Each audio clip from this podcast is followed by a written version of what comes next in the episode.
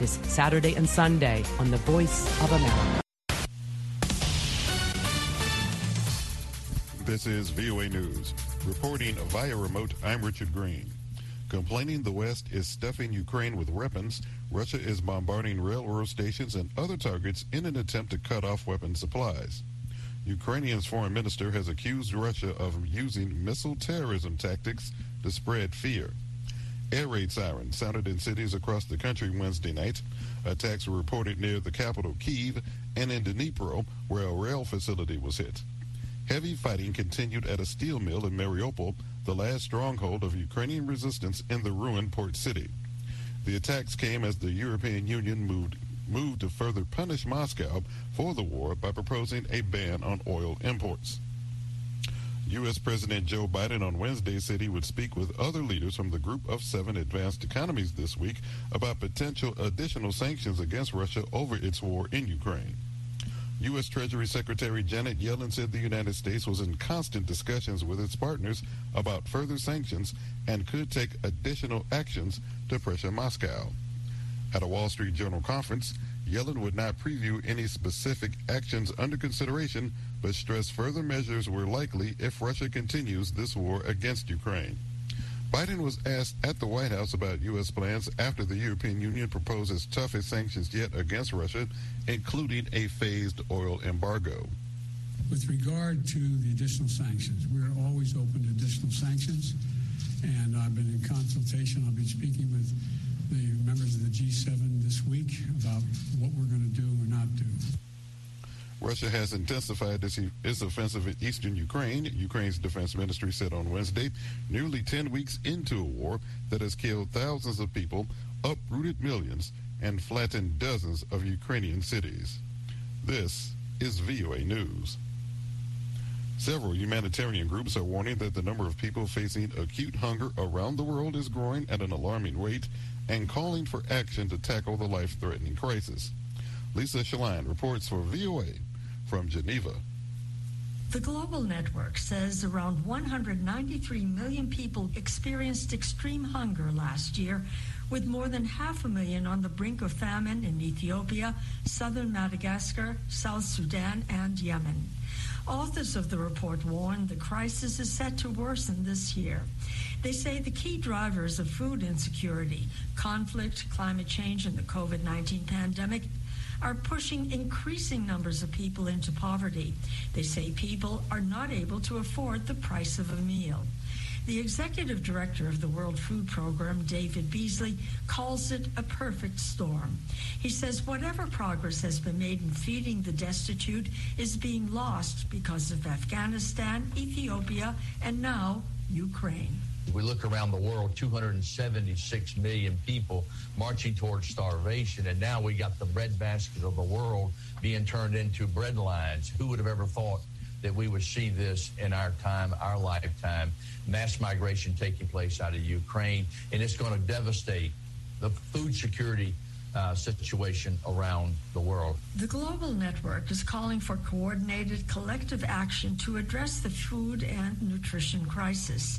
It says emergency funding is needed now to pull starving people back from the brink and longer-term action to create more sustainable agri-food systems. Lisa Schlein for VOA News, Geneva. Guinea's Attorney General has ordered legal proceedings against ousted President Alpha Condé and 26 of his former officials for alleged crimes, including acts of violence while in office, a court document showed on Wednesday. The 84-year-old Condé was overthrown in a military coup last September by officers who now run the country. Anger against him had mounted after he altered the Constitution to run for a third term in 2020. The charges against Condé and his allies range from complicity in murder and assault to destruction of property, referring to violence that broke out around the disputed election. Condé's decision to run for a third term sparked repeated protests, resulting in dozens of deaths, including at least 17 in skirmishes between protesters and police after the vote. Recapping our top story, Russia is bombarding railroad stations and other targets in Ukraine in an attempt to cut off weapon supplies. Ukrainian's foreign minister has accused Russia of using missile terrorism tactics to spread fear. Reporting via remote, I'm Richard Green for VOA.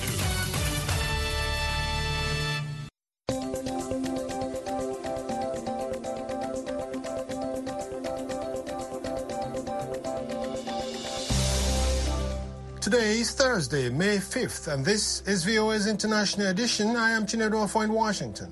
Coming up in the next half hour, the EU's chief called for a ban on Russian oil imports as part of a new package of sanctions over the war in Ukraine.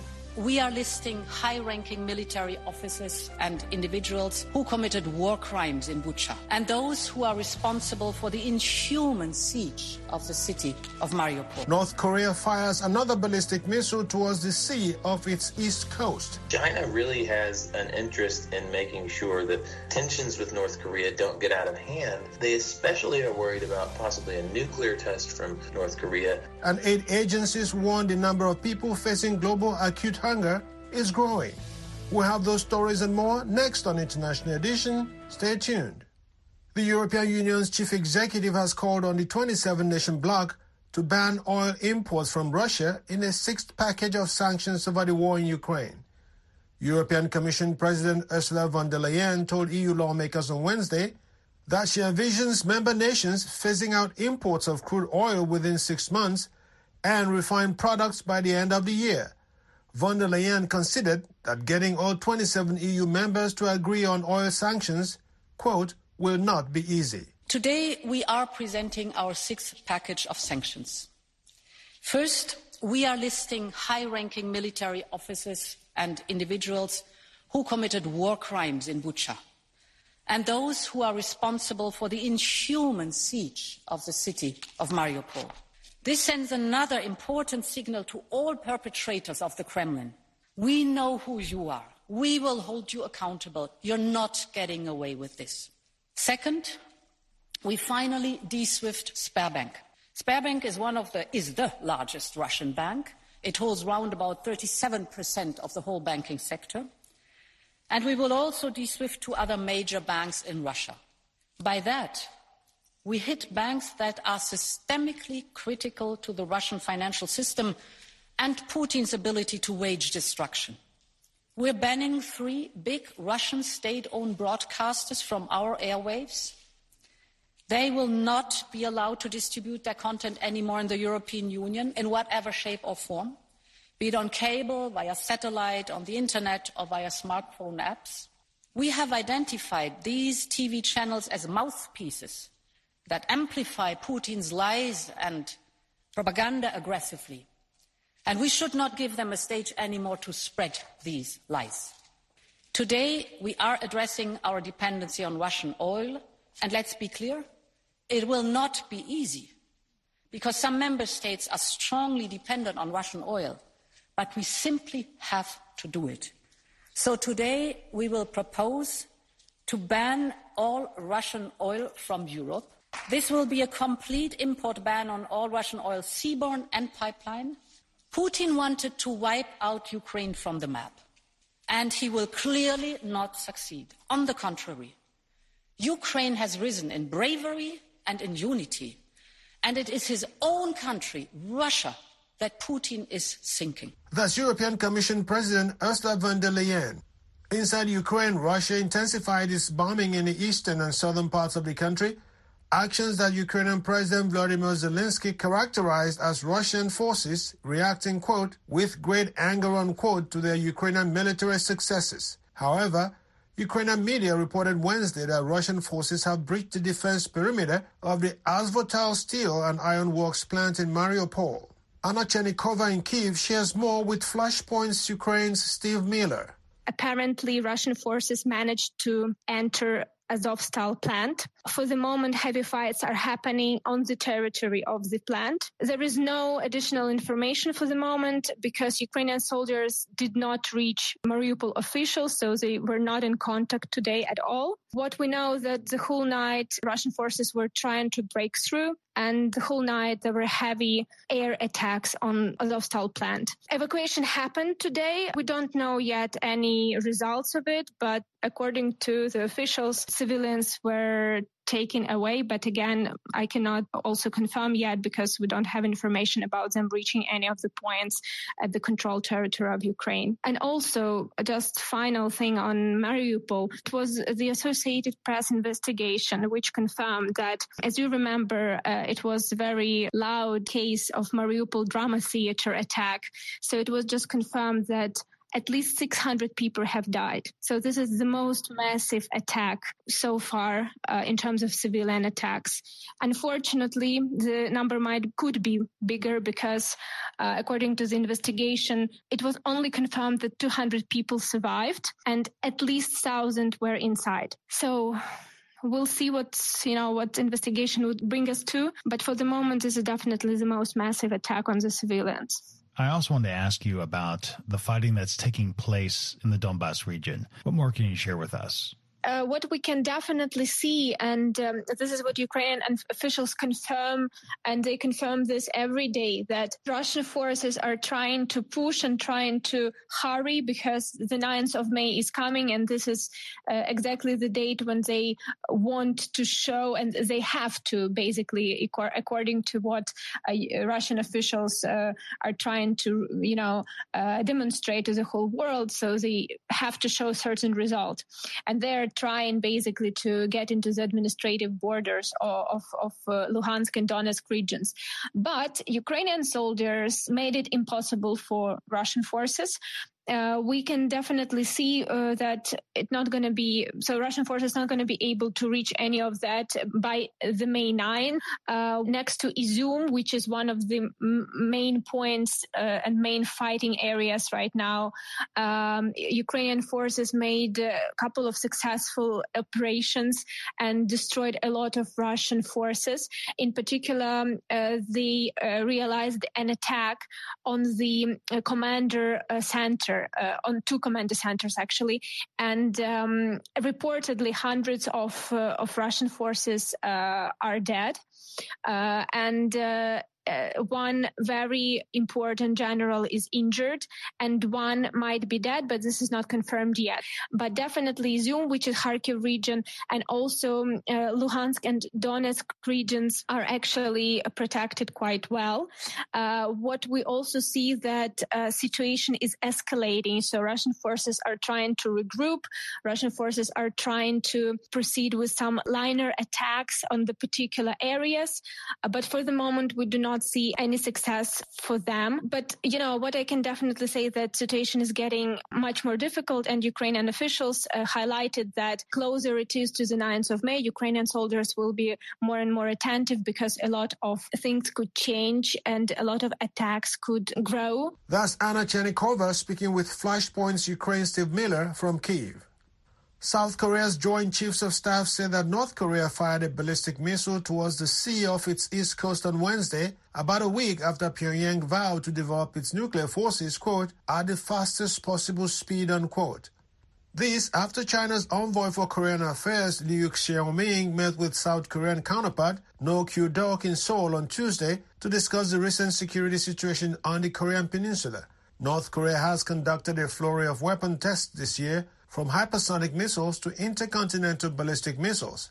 For more, I spoke with VOA's Seoul Bureau Chief Bill Gallo. The Chinese envoy for North Korean issues has been holding a series of meetings really across the world, I would say, in the last couple months. He's met with U.S. officials.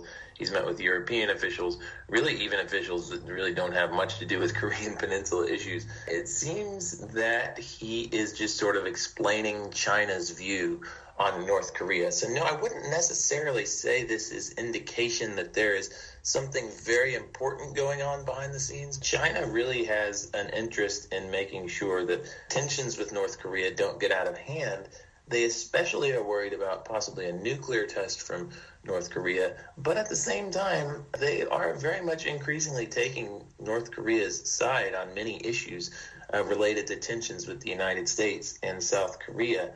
A lot of what North Korea has done and saying, hey, look, you guys, meaning the rest of the world, the United States and its allies in particular, need to do more to meet North Korean demands. Some say the discussions, wide-ranging discussions with many countries, with many partners, it's much better than just the fear of some kind of a ballistic missile gone wrong in North Korea or within the Korean Peninsula. What we do know for sure is that China has given North Korea lots of leeway here in order to test missiles and possibly even conduct a nuclear test and things like that.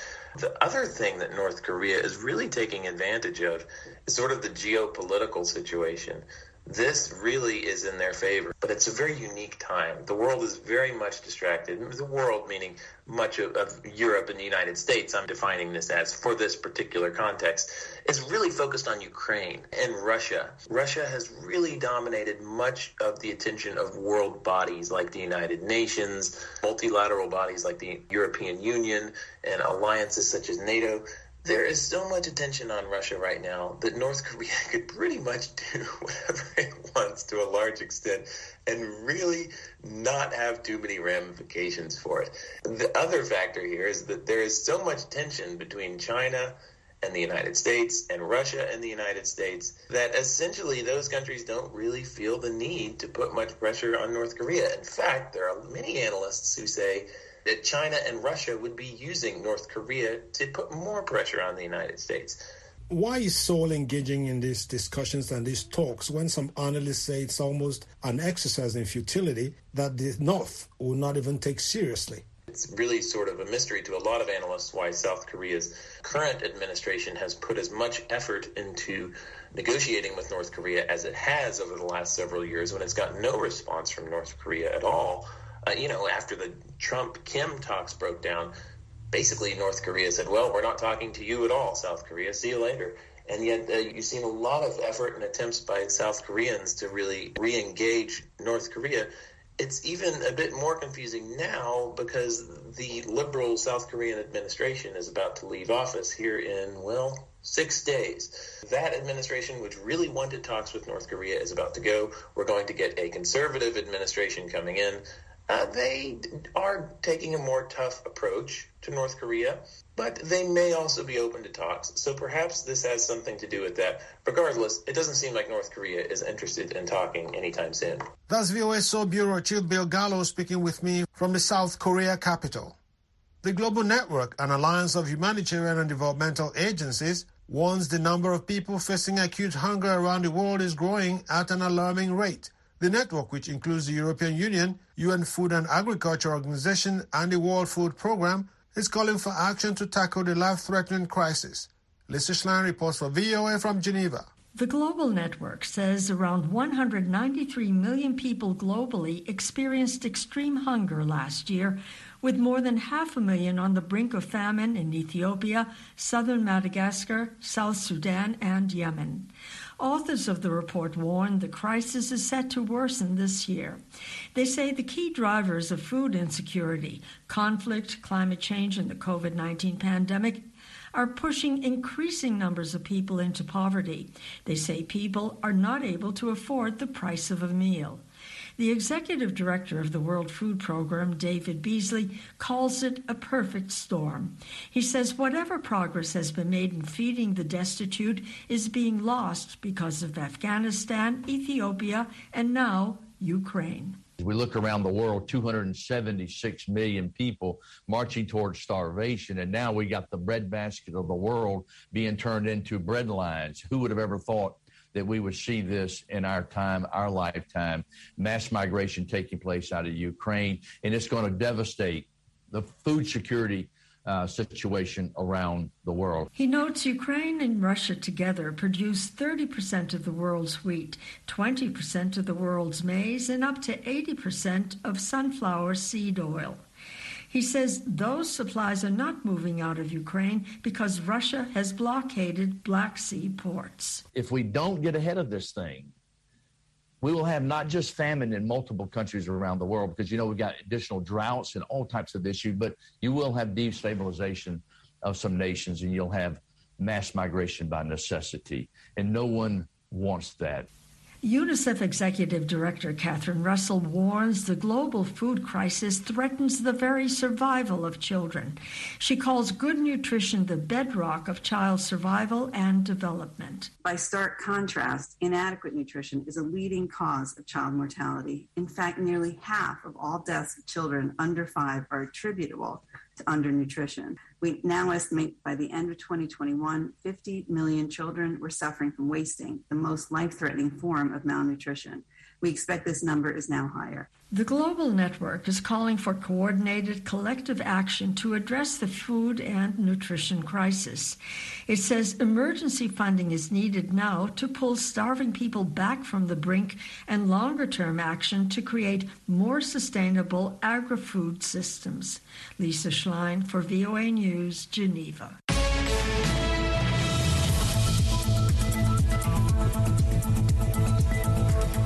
In other news, Beijing has closed 60 subway stations as an additional measure against the spread of the coronavirus. The subway authority in a brief message said only the downtown stations were being shut as part of epidemic control measures. No date for the resumption of service was given. Beijing has been on high alert for the spread of COVID-19, with restaurants and bars limited to takeout, gyms closed and classes suspended indefinitely. Residents are required to undergo 3 virus tests throughout the week. Authorities are aiming to detect and isolate cases without imposing the sort of sweeping lockdowns seen in Shanghai and elsewhere. Shanghai is slowly easing restrictions after almost a month or longer. For more on this story and other breaking news, visit our website at voanews.com. Remember to connect with us on social media. We are on Twitter, Facebook, and Instagram. Search for VOA Africa. You are listening to VOA's International Edition. I am Chinenye Ofoedu in Washington. The African Union and the United States have condemned an attack by Al-Shabaab militants on an AU base in Somalia that militants say killed 173 troops. Ahmed Mohamed reports from the Somali capital, Mogadishu. In separate statements, the U.S. Embassy in Mogadishu and the African Union condemned the attack on the soldiers serving under the African Union Transition Mission in Somalia, known as ATMIS. The embassy said it was in solidarity with the AU and Somali forces in their quest for stability in Somalia. Earlier, AU Commission Chairman Moussa Mohamed offered his condolences to the families of the fallen soldiers and reaffirmed that AU's commitment to achieving peace and stability in the Horn of Africa country. The militant group Al-Shabaab claimed through its media affiliate that more than 170 soldiers were killed in the Tuesday morning attack, which targeted an ATMIS base in El Baraf village in Somalia's Middle Shabelle region. About 250 soldiers from Burundi were on the base at that time. The Burundian government says 10 of its AU soldiers were killed, with 25 others were wounded, and that 20 terrorists were neutralized.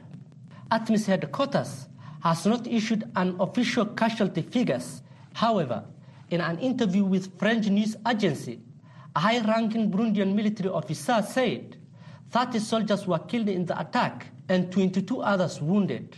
Al-Shabaab has carried out a wave of deadly attacks during Somalia's 9-month-long electoral period. Somalia's parliament met on Wednesday and selected a 17-member committee to organize the presidential election.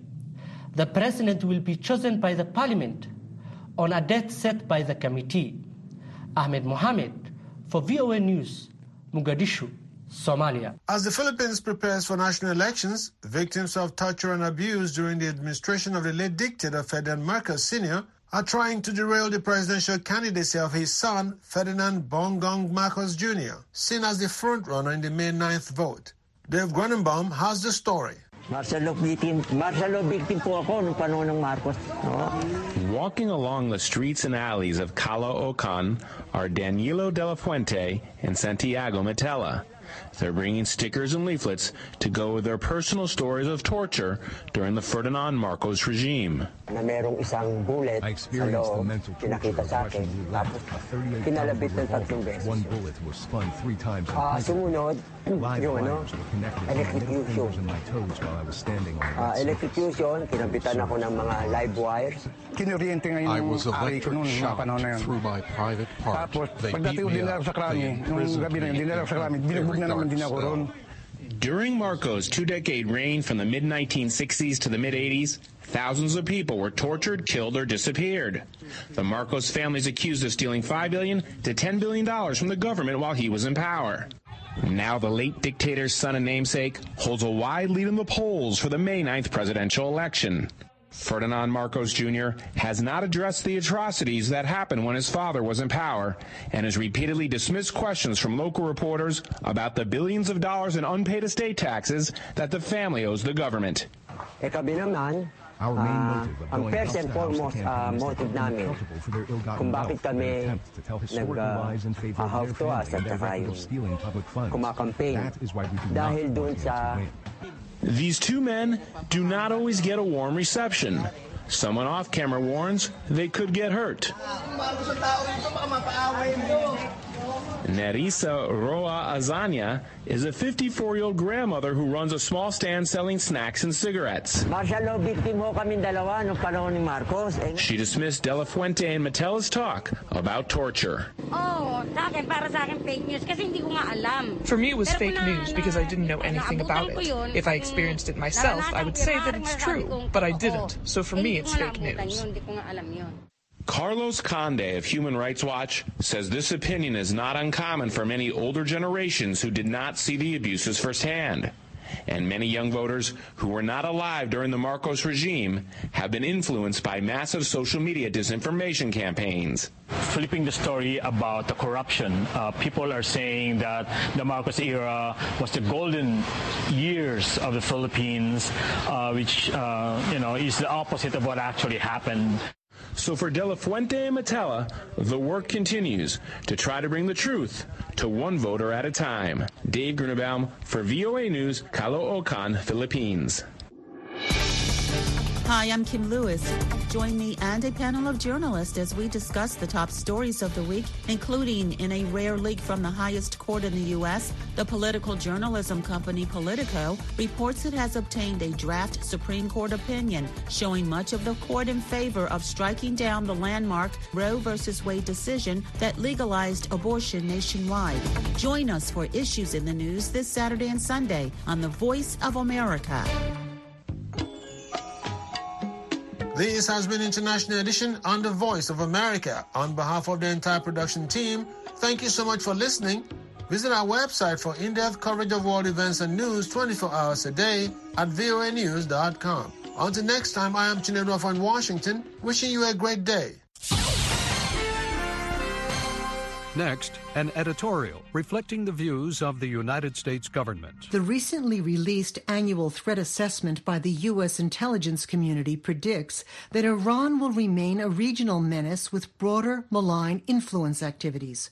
The report notes that U.S. personnel, partners, and interests are at risk from the Iranian regime's support for terrorist proxies and the rogue Syrian regime, as well as from Iran's growing willingness to engage in aggressive cyber attacks. In addition, Iran continues to work on its ballistic missile program and has resumed certain nuclear activities beyond the limits set by the Iran nuclear deal. The United States withdrew from the deal, known as the Joint Comprehensive Plan of Action, or JCPOA, in 2018 under the previous administration. For the past year, the United States has been in indirect negotiations with Iran over a mutual return to full implementation of the JCPOA. As State Department spokesperson Ned Price said, every challenge that we face and would face from Iran, whether that is its support for proxies, its support for terrorist groups, its ballistic missile program, would be all the more difficult to confront if Iran were in the possession of a nuclear weapon. The first thing we want to do is put Iran's nuclear program back in a box to take that challenge off the table. There has been significant progress in the nuclear negotiations, but they have paused in recent weeks over a number of unresolved issues. At a press conference, spokesperson Price said the United States is prepared for a return to full JCPOA implementation. We are also prepared for broader diplomatic efforts to resolve issues outside of the JCPOA, he declared. If the Iranians do not want to use these talks to resolve other bilateral issues, then we are confident we can very quickly reach an understanding on the JCPOA and begin to re-implement the deal itself. It is Iran that needs to make this decision. Spokesperson Price emphasized that the United States is equally prepared for scenarios in which there is a mutual return to compliance with the JCPOA and scenarios in which there is not a mutual return. We would, he said, greatly prefer the former, to have the JCPOA and the verifiable permanent limits that it would again impose on Iran's nuclear program. Whether we are able to get there or not, that is a question for Iran. That was an editorial reflecting the views of the United States government.